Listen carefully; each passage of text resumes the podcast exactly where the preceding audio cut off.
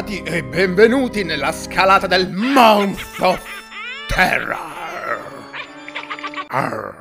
Io sono Mamma Manti. E oggi sono un idiota spaziale. Perché? Beh, perché ho scoperto l'acqua calda. O l'America calda, come diceva un mio compagno di scuola delle elementari. Un po' ritardato. Perché? Beh, diceva che l'hanno scoperta e poi ci hanno pisciato sopra. Ve l'ho detto che era ritardato. Beh, forse qualcuno di voi sa, seguendo le live del bolognese volante, io non ho mai giocato giochi horror perché avevo troppa paura e sono super suggestionabile e mega fifona. E no, Resident Evil non non conta. Quindi anche comprandoli non ci giocavo perché avevo paura mi spaventassero troppo. Poi invece mi sono fatta coraggio e ho provato Lay of Fear, gioco che tutti proclamavano come un bel horror di quel tipo lì e invece ho scoperto che mi ha annoiato fino alla nausea. Sarebbe stato meglio non giocarne nessuno e godermi le mie ansie piuttosto che aver la conferma. Anche quando giocai Amnesia ben prima di Layer ero in ansia, ma non in ansia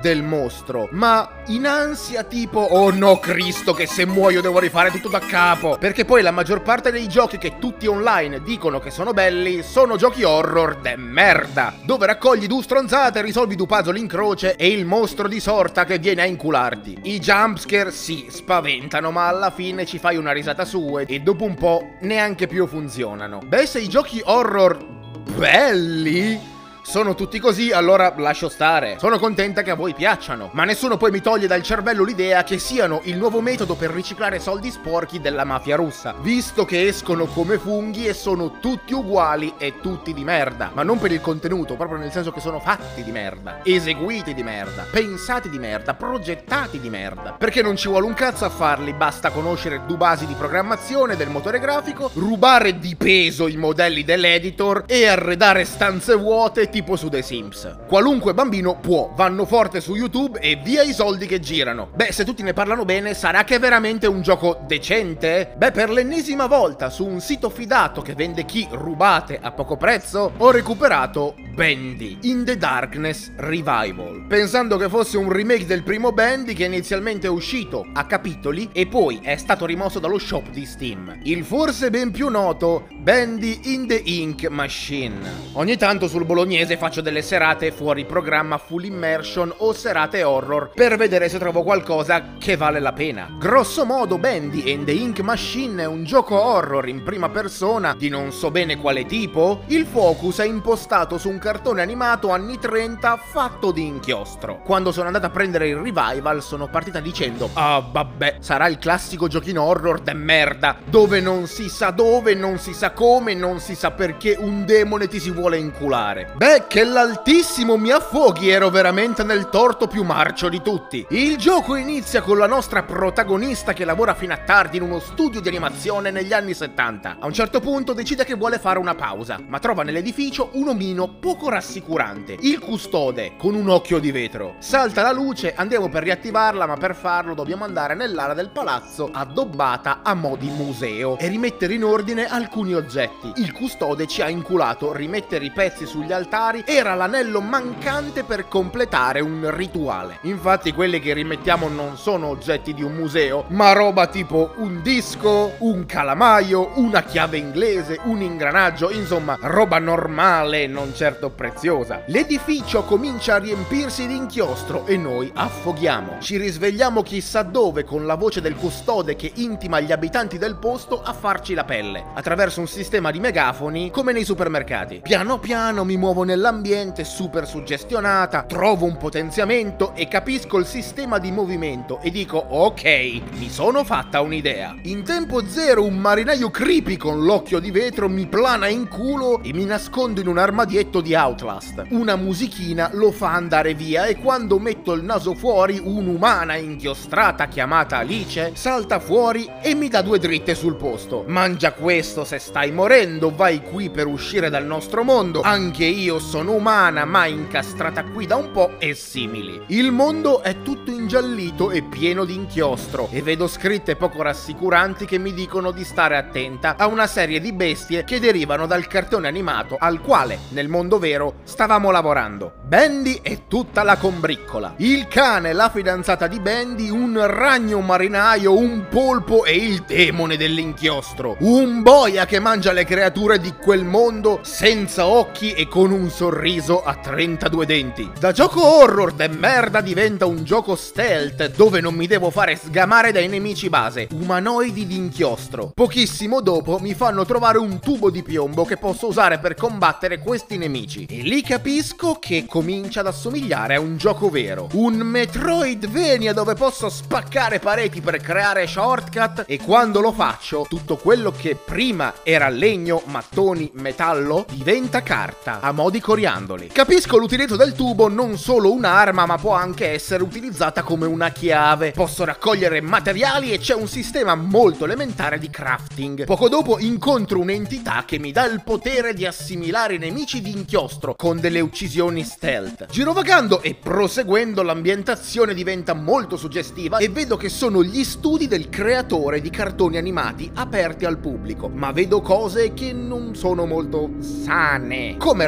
raffigurazioni di come vengono trattati i lavoratori, raffigurati con dei manichini incatenati o impiccati, e nonostante il mondo sia disgustosamente decadente, alcune item rispawnano e posso riraccoglierli e farmarli. Guardandomi attorno vedo altri dettagli terrificanti come enormi docce per recuperare l'inchiostro quando i lavoratori lo hanno terminato. E un cartello che decanta, ignorate le voci e le urla che escono dai bocchettoni. Tutto incredibilmente ansiogeno ma abbastanza nelle mie corde per poterlo continuare. Ogni tanto trovo dei mostri di inchiostro amichevoli che necessitano di una mano e se li aiuto mi danno i loro poteri speciali, come potermi teletrasportare per proseguire o tornare indietro in aree già visitate e raccogliere roba extra. Recupero foglietti che mi narrano degli avvenimenti del posto come il miglior amico nonché socio del fondatore dello studio, che lo studio non andava benissimo e decidono di farsi sovvenzionare da una sorta di organo segreto che ci dà i sordi ma contemporaneamente fanno esperimenti scientifici barra occulti per creare qualcosa o sfruttare una sorta di energia speciale che sta solo in quel mondo per scopi segreti. Una ragazza che è obbligata ad aggiungere un personaggio alla gang femminile e lo crea con tutto l'odio possibile. Non ci ho capito molto, lo ammetto, poi capirete il perché. Poi, in maniera del tutto casuale, nemici con moveset unici che mi fanno la pelle e non posso uccidere, passando da un ragno figlio di puttana che mi mozzica i piedi e quando lo meno scappa in buchi sul soffitto. Il marinaio di prima, un'altra bestia che porca puttana che stronzo inculato che è, praticamente si nasconde nei tuoi nascondigli e quando tu vai per nasconderti da un altro, BOOM! Quel coso esce fuori e te mena. Il nuovo personaggio femminile che era stato creato, che ho liberato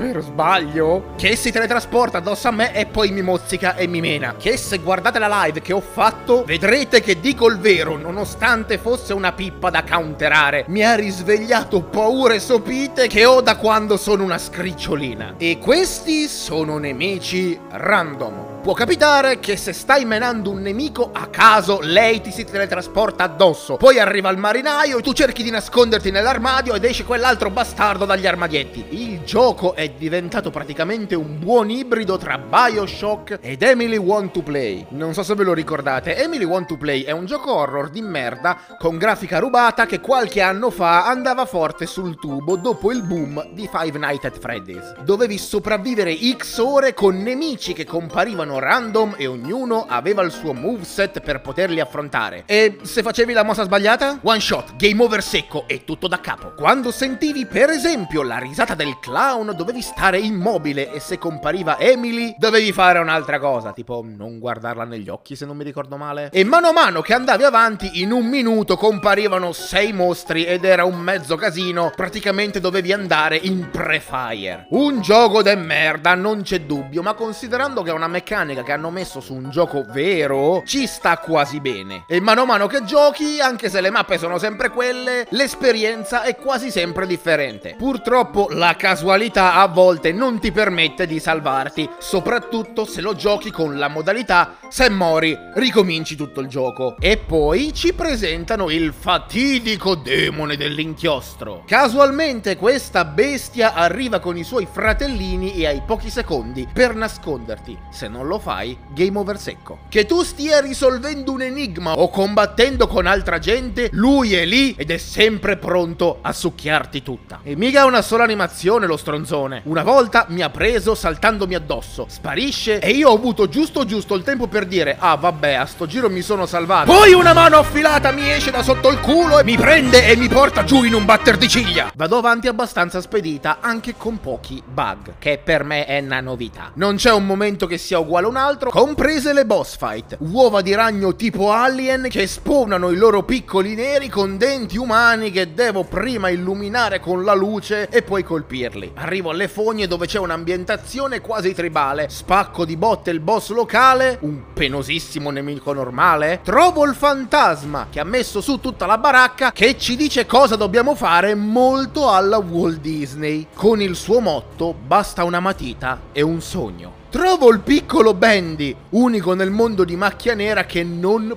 parla. Un piccolo bambino felice che quando cerchiamo di parlarci scappa via perché col nostro potere per assimilare gli inchiostrati gli facciamo del male. Ma una volta spiegato il malinteso, il cucciolotto ci accompagna nella nostra avventura fino a che non raggiungiamo una città, versione super abbandonata, scassata e triste di Toontown. Raggiungiamo una sorta di manicomio dove fanno esperimenti brutti ma brutti forte e trovo bestie ancora più cattive del demone d'inchiostro. Dei guardiani che fanno delle ronde e se ti vedono ti lasciano in faccia e one shot. Scopriamo che il demone dell'inchiostro è Bendy che allo stato brado è una belva assetata di inchiostro con solo l'istinto di freddare tutti quelli quelli che incontra e che grazie a delle torture fisiche e psicologiche riescono a controllarlo facendolo diventare quel docile pupazzino che ci accompagna, ma solo temporaneamente. Ve lo dico con tutta onestà, la cosa non mi ha sorpreso, così come non mi ha sorpreso che gli altri nemici fossero i disegni della gang. Anche per il design, voglio dire. Bendy è l'unico demone con le corna, Bendy incazzato pure, così come sono piuttosto sicura che Alice puzzi di merda tantissimo, in quanto unica umanoide e fidanzata di Bendy. Purtroppo però il gioco mi si è buggato malamente, mentre facevo backtracking per una missione secondaria. Quando cerco di tornare al punto avanzato il gioco crasha. Sono settimane che provo soluzioni, cercare online, usare tutti i miei trucchi, persino contattando gli sviluppatori. Ma niente. Mi sa che non saprò mai come va a finire. Un po' per questo, un po' perché non ho trovato tutti i foglietti, non mi pronuncio su come la trama sia stata scritta, se sia logica, se quello che capita sono una cozzaglia di scuse a caso per continuare in quell'ambientazione. Graficamente è molto indie, i modelli sono cartunosi, la nostra protagonista umana sembra piazzata lì senza criterio e la regia è estremamente elementare, con qualche singhiozzo sporadico. E il doppiaggio non è mai male, ma certamente non è eccelso. Ma devo dire che se il gameplay non è assolutamente nuovo in un gioco di avventura horror in prima persona, varia spessissimo e io che sono particolarmente capricciosa non mi sono annoiata per le 7 ore gli spiccioli che ci ho giocato. Trovate la live intera sia su Twitch che sul canale YouTube. Eh sì, tecnicamente non potrei dire completamente tutto perché non l'ho finito, però devo dire che per tutto tutto il tempo che ho giocato mi ha convinto. Mi ha convinto tanto da voler giocare il capitolo precedente e lo spin-off Survival in isometrica. Magari se lo dovete giocare non fate la missione di portare il cibo preferito al gigante per evitare che si buggi. Ma da quel che ho capito il gioco si bugga male anche in altri punti del gioco, da quel che gli altri utenti PC mi hanno detto. Sono diventata fan del brand e voglio l'orologio a pendolo di Bendy. Non mi pronuncio sulla difficoltà perché l'ho giocato a facile e i danni erano quasi inesistenti. Non è un gioco per tutti, le meccaniche della casualità sono grandiose, almeno per me, ma a qualcuno potrebbe dare annoia. Soprattutto la meccanica del demone che cerca di incularti a freddo ogni due secondi mentre esplori. Consigliatemene altri se ne conoscete e se sapete come va a finire, ditemi come va, oppure ditemi, ehi, io l'ho finito, ricomincia lo stringi i denti e arriva fino alla fine perché ne vale. Grazie di essere passati, lo so, non è proprio l'archetipo di un episodio per il Month of Terror! Arg, ma l'ho giocato, è horror e ve ne volevo parlare. Detto questo vi saluto, vi do l'appuntamento a stasera nelle live del Bolognese, link in descrizione. Se oggi è il vostro compleanno, tanti auguri da parte nostra. E ricordate, to stay scared.